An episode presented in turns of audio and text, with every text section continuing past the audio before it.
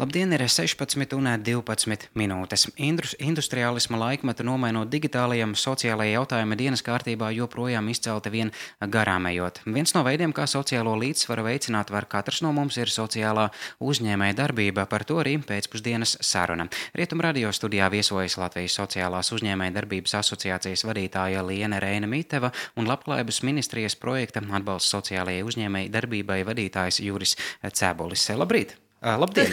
labdien. labdien. Ir, ir pēcpusdiena. Uh, sāksim ar pamatiem. Kas tad īsti ir sociālā uzņēmēja darbība, ko ar šo terminu saprotam? Nu, sociālā uzņēmējdarbība pats termins jau apmēram pasaka, ko tas nozīmē. Tas ir uzņēmums. Uzņēmums strādā pats sev nopelna naudu, bet uzņēmuma mērķis nav vispēļņa, kā tas būtu bijis parastam uzņēmumam, bet uzņēmuma mērķis ir dot labumu cilvēkiem, dot labumu cilvēku grupām, kurām ir kādas problēmas, dot labumu sabiedrībai kopumā. Tā, tad, tā ir uzņēmējdarbība ar īpašu mērķi. Ja tieši par Latviju, cik izplatīta Latvijā ir sociālā uzņēmējdarbība? Nu, mums ir pieņemts likums. Likums jau strādā kopš pagājušā gada 1. aprīļa, tā kā nu, jau drīz būs pusotrs gads. Uz šo brīdi mums ir 69 aktīvi sociālie uzņēmumi. Bet uh, nebūs gluži tā, ka pirms likuma pieņemšanas nebija šādu uzņēmumu. Tieši tā, Šis, šī ir juridiskā puse. Protams, daudzi uzņēmumi jau no seniem laikiem strādā pēc eh, sociālās uzņēmējdarbības principa. Viņi vienīgi tajos laikos nezināja, ka tā ir sociālā uzņēmējdarbība. Tagad tas ir eh, definēts. Kādi tad ir biežāk sastopamie sociālās uzņēmējdarbības eh, veidi Latvijā? Uh, nu, no, no, ja mēs ņemam tādu vislielāko grupu, tad tie ir uzņēmumi, kur, kuri nodarbina cilvēkus, kas pieder dažādām uh, riska grupām, kas sociālās atstumtības riska grupām. Tie, darb, tie saucās darba integrācijas sociāla uzņēmumi. Bet tāpat arī ir uzņēmumi, kas sniedz pakalpojumus un uzlabo dzīvi cilvēkiem un sabiedrības grupām. Un šādi uzņēmumi darbojas izglītības jomā, veselības jomā, eh, sniedz sociālos pakalpojumus, eh, darbojas sabiedrības integrācijas, eh, kultūras daudzveidības jomā. Tāpat arī iekļaujošu sabiedrību veidot. Dažādi, dažādi šie uzņēmumi veidi ir. Ja runājam tieši par liepāju, cik izplatīta sociālā uzņēmējdarbība ir liepājā?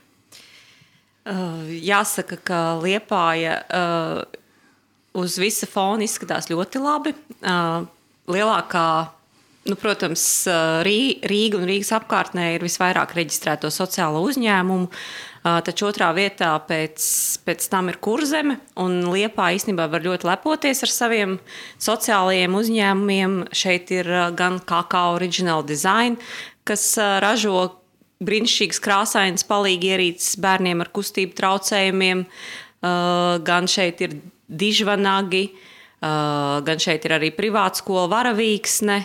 Uh, tikko pie autoostas atvērās jauniešu kafejnīca Jūsu kafē, kas ir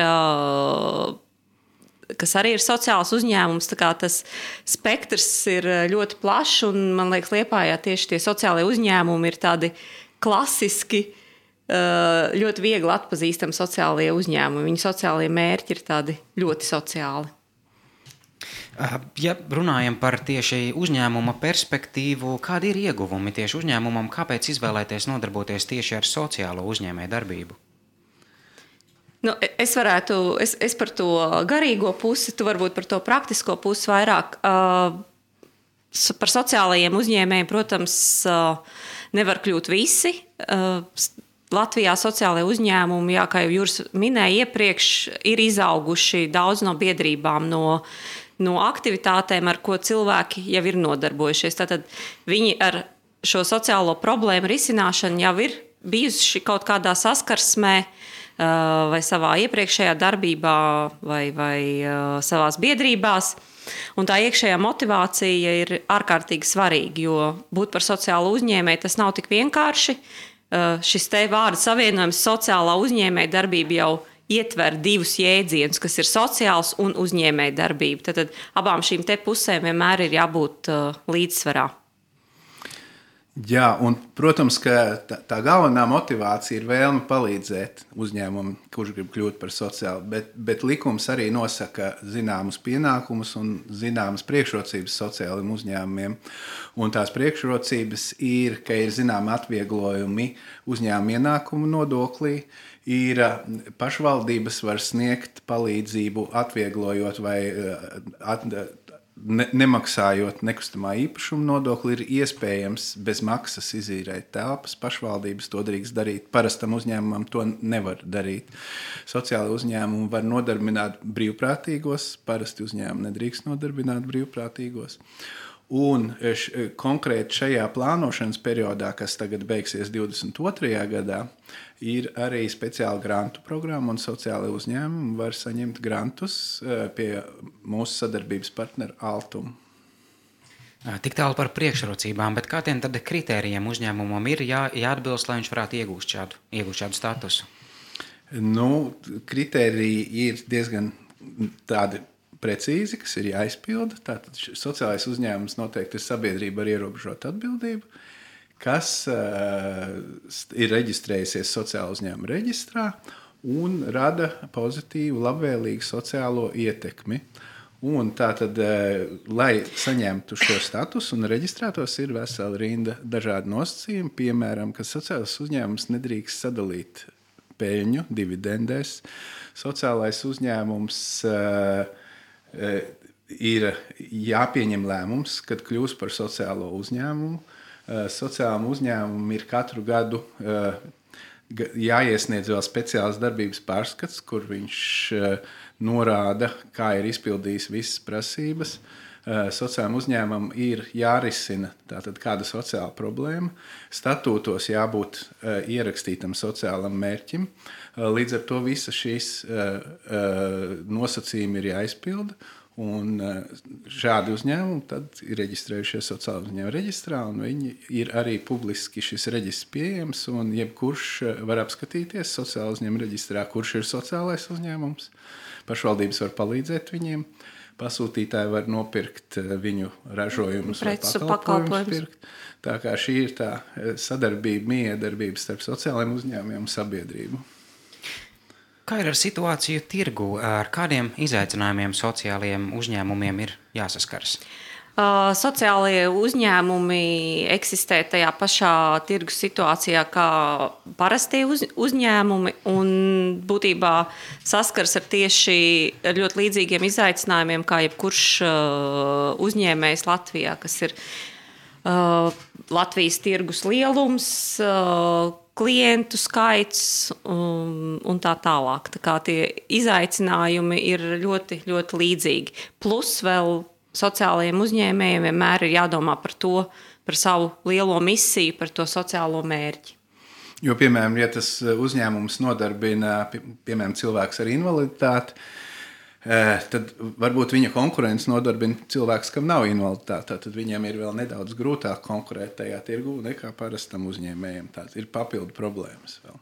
Eh, minējāt eh, grantu programmu un 2022. gadu plānošanas perioda beigas. Kā ir ar nākamo plānošanas periodu, vai šīs investīcijas granti būs pieejami?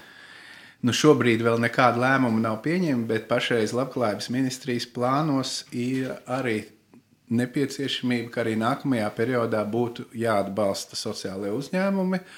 Tas vēl tiks lemts par, par summām, par veidiem. Varbūt tur būs par kaut kāds atšķirības par finanšu jā. instrumentiem, bet katrā ziņā pašreizējā doma ir tā, ka turpināsies atbalsts arī nākamajā periodā. Jā, jo šis bija tāds ļoti labs moments, uh, lai sociālā uzņēmējdarbība vispār attīstītos, jo tika pieņemts sociālā uzņēmuma likums, kas nodefinēja, kas tas, kas tas īsti ir. Un klāt nāca šis Eiropas sociālā fonda finansējums, kas palīdz gan uzsākt sociālo uzņēmējdarbību, jo uzsākšanai arī ir ārkārtīgi grūti piesaistīt līdzekļus, gan arī tālāk jau attīstīt uh, sociālo uzņēmējdarbību tālāk. Un šo te grantu, kas ir man liekas, ļoti labi arī, ka grantu viens uzņēmums var dabūt vairāk kārtīgi šajā periodā. Tad, tad, noslēdzot vienu projektu, veiksmīgi var droši doties pēc, pēc nākamā. Komerc pasaulē tomēr valda savi likumi, un nevienmēr tie ir miermīlīgi. Uzņēmēja darbību arī studēt. Ir daudz un dažādas iespējas. Kā ir tieši ar sociālo uzņēmēju darbību un izglītības iespējām šajā nozarē, vai tādas pastāv? Uh, jūs jautājat, vai Latvijā var apgūt sociālo uzņēmēju darbību? Jā. Jā. Uh, Latvijā sociālo uzņēmēju darb, ir uh, sociālās uzņēmēju darbības kursi vairākās augstskolās, kas ir kā semestrī viens semestris. Es zinu, ka ir Rīgas biznesa skolā, ir uh, Kristīgajā akadēmijā, un vēl uh, agrāk bija arī Zviedru, Zviedru ekonomikas augstskolā, Rīgas ekonomikas augstskola, kas tagad skaitās. Tā kā iespēju noteikti ir, tāpat tiek rīkot arī dažādi citi pasākumi, kā piemēram oktobra, oktobrī Kuldīgā paredzētais hackathons. Kas gaidām šajā pasākumā? Jā, Latvijas Sociālās uzņēmējdarbības asociācija arī dod savu artavu uzņēmēju un topošo sociālo uzņēmēju izglītošanā un arī Mēs visiem spēkiem cenšamies radīt uh, papildus iespējas, uh, kur cilvēki var uzsākt un, un vai iegūt, ied, kaut vai iegūt iedvesmu savam sociālajam biznesam. Un jau otro gadu mēs asociācija kopā ar Vācijas vēstniecību rīkojam sociālo inovāciju hackathonu. Pagājušajā gadā tas notika Daugopilī, uh, šogad, uh, šogad tas notiks Kuldīgā. Kuldīgi no Liepājas nav tālu. Hackathons notiek 11., 12., 13. oktobrī. Tās ir 48 intensīvas darba stundas. Ļoti, ļoti labu, izcilu mentoru pavadībā cilvēki var nākt ar savu biznesa ideju, meklēt komandu un 48 stundu laikā attīstīt zaļu ideju līdz stadijai, kad šo ideju svētdienas pēcpusdienā var kāpt uz skatuves kuldīgā un pičot uh, biznesa eņģeļiem. Par aizvedīto hackathonu Daugopilī minējāt, vai tas bija tieši pēc tādas pašas idejas norisinājās? Jā, tas bija pagājušajā gadā arī oktobra beigās norisinājās, un tas, tā secība bija, bija ļoti līdzīga. Un tas, kas bija interesanti, ka piekdienas vakarā uz skatuves kāpa bija 17 biznesa idejas, Un, uh, tad bija jāsadalās komandās, jānobalso, kur, kurš kuram piekrīt. Gala rezultātā izveidojās līdz svētdienai palika astoņas komandas, kuras visu to laiku kopā ar mentoriem. Un mentori mums ir uh, sākot no TechHub, uh, beidzot ar, ar lielo uzņēmumu mārketinga daļas vadītājiem. Uh, kā šīs astoņas komandas līdz svētdienai jau bija gatavas. Uh, kā to angļuiski saka, pičot, prezentēt uh, savu biznesu. Vai kāda no šīm idejām pēc tam arī tika realizēta? Uh, idejas uh, tiek realizētas. Viena no, vien, uh, vairākas no idejām turpina savu dzīvi. Protams, viņas ir izmainījušās, jo tās ir 48 stundas, kurās tu vari iegūt labus padomus, ieskatu un arī iegūt uh, iedvesmu un arī drosmi, jo ir jāspēj gal, tā galvenā doma ir, ka tev ir jāspēj pilnīgi svešiem cilvēkiem izstāstīt, ko tu gribi darīt un kā tu ar to pelnīsi naudu. Un tas īstenībā izklausās it kā viegli, bet uh, tas nav viegli. Noteikti var iedomāties, ka nemaz tik viegli tas nav. Tātad atgriežamies pie šī gada kuldīga oktobris. Kā ir ar dalībnieku skaitu? Vai tas ir ierobežots? Uh, Dalībnieku skaits uh, ir, protams, ierobežots, uh, bet pieteikšanās vēl joprojām ir atvērta. Pieteikšanās ir atvērta līdz 22. Okto, uh, septembrim. Un pieteikties var asociācijas mājaslapā uh, www.soa.lv.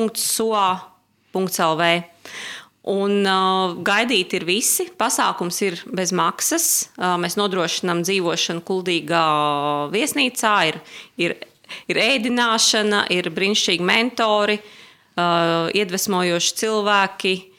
Vienmēr sakot, ļoti saturīgi pavadīts weekends, un svētdienā ir iespēja savu biznesa ideju noprezentēt uh, potenciālajiem investoriem. Vai dalībniekiem ir jāatbilst kādiem kritērijiem, vai pieteikties var jebkurš cilvēks?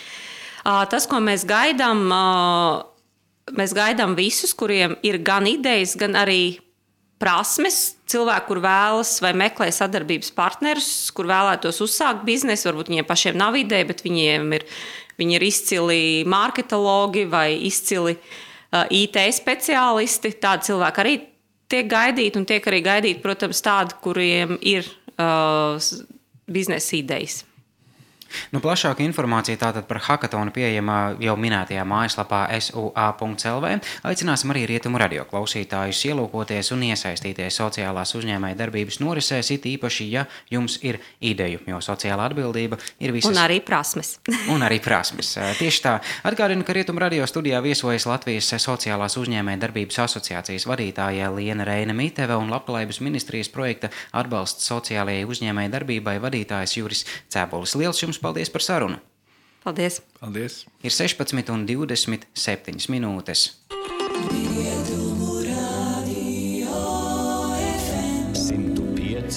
105,8